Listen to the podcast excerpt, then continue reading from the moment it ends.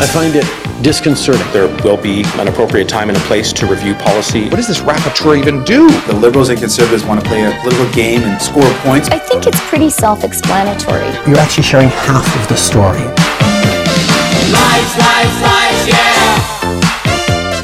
Lies, lies, lies, yeah.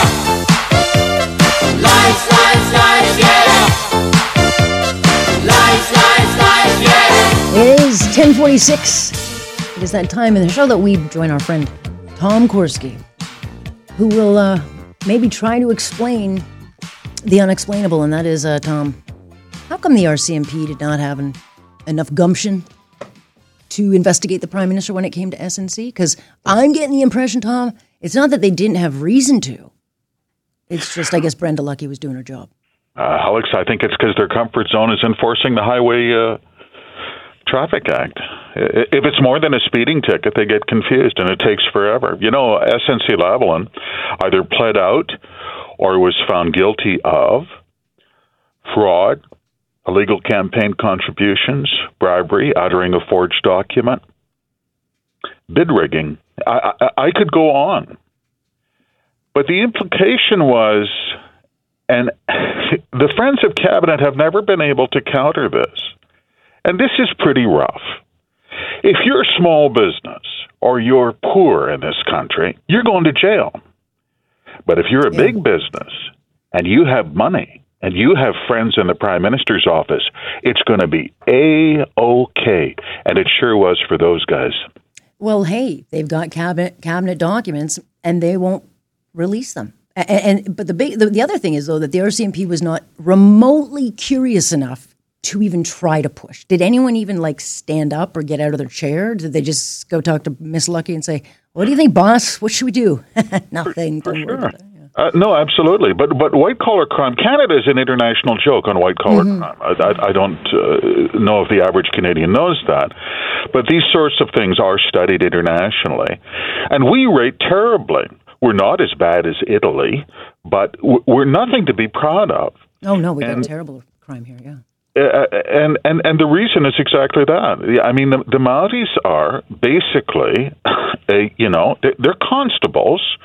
So if you're speeding, or if they if it's essential basic policing of violent crime in communities where they are the contracted law enforcement agency, no problem. Mm-hmm. if it involves sleazy dealings between high government officials and millionaire engineering uh, engineering companies in Quebec. Forget it, and and everyone knew that going in. Just uh, of course, this does nothing to address a growing public cynicism about really values. It, and it doesn't. And and guess what? They don't care. They don't, well, I, I'm just going to say, if this happened on the green belt, it would have been checked out. I'm just going to say, next time this SNC, go do the do it on the green belt. Something, then they'll investigate. Media won't leave it alone for years.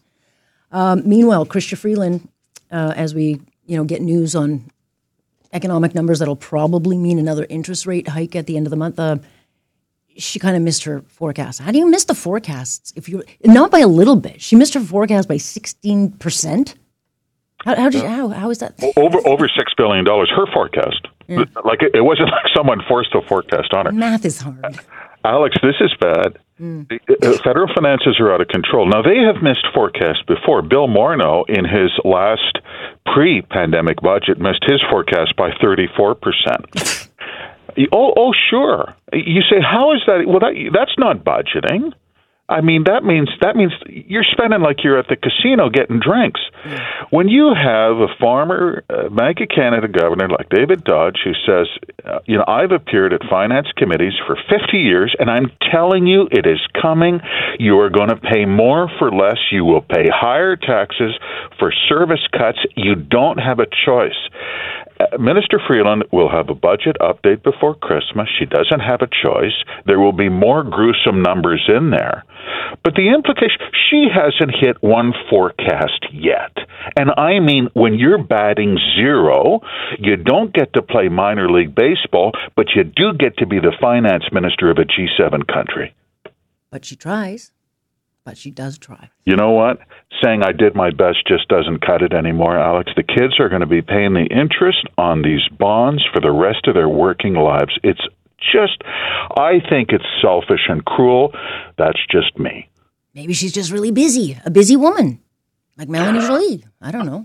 They're all just busy. meanwhile, meanwhile, and I almost ch- I chuckled at this if it weren't so um, pathetically scary. But the uh, Department of Canadian Heritage wants a bigger budget to monitor internet disinformation.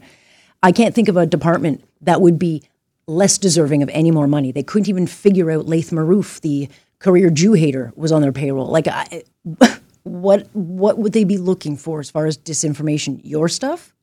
Well, uh, well, well. It does make it does raise some trouble, uh, unnerving questions, doesn't it? They spend over seven million a year.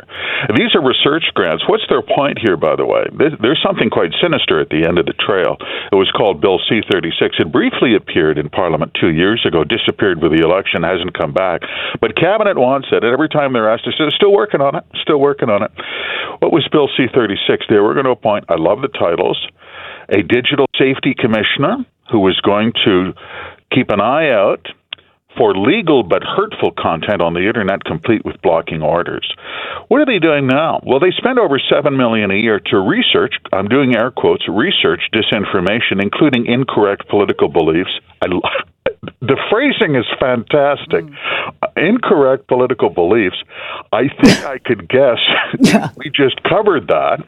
And they say it's this is a growth industry. We need more money. There's so much incorrect thinking out there. We need more research, more money, and more research.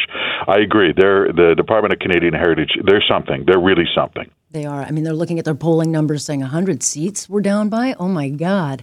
Yes, there are many incorrect political beliefs. Look at those polling numbers. Got to dig down. Yeah. They got to dig. They got to correct that thinking. Yeah. Uh, meanwhile, th- this is very consequential, but it is um, it is a big demand that the NDP put out on uh, the weekend in Hamilton during their policy convention, and the. Uh, the only way that little coalition deal breaks is if they don't get a pharmacare deal, which I'm not believing. They'll still stay, uh, you know, stand with their guy. But a pharmacare deal in eight weeks. I mean, this is a 11 to 13 billion dollar a year program. I don't know where the money's coming from. I don't know if this means you, me, or others with you know plans will lose their pharma um, care uh, potential. But again, we can't even do it. Mark Holland, the health minister, said, "Yeah, we can't do it."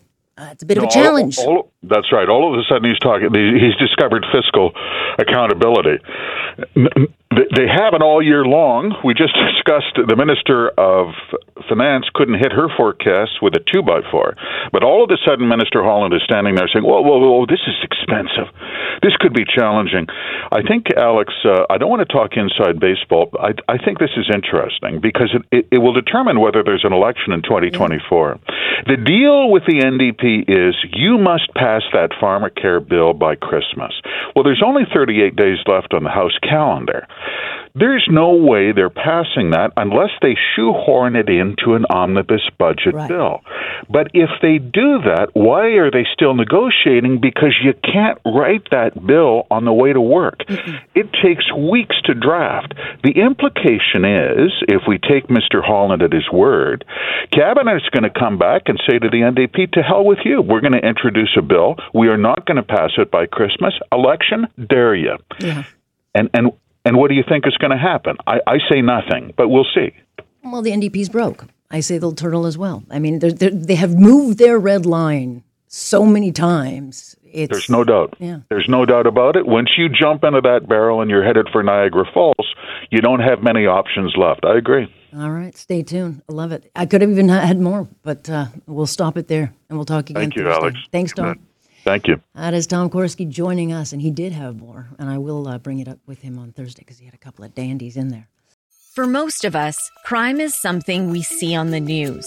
We never think it could happen to us until it does. Loved ones are gone, and for the survivors, the scars will never heal. I'm Nancy Hixt, a senior crime reporter for Global News. And on this season of Crime Beat, I'll take you inside some of the most serious crime stories I've covered. Season 6 of Crime Beat is available now on Spotify, Apple Podcasts, Amazon Music, and all podcast platforms.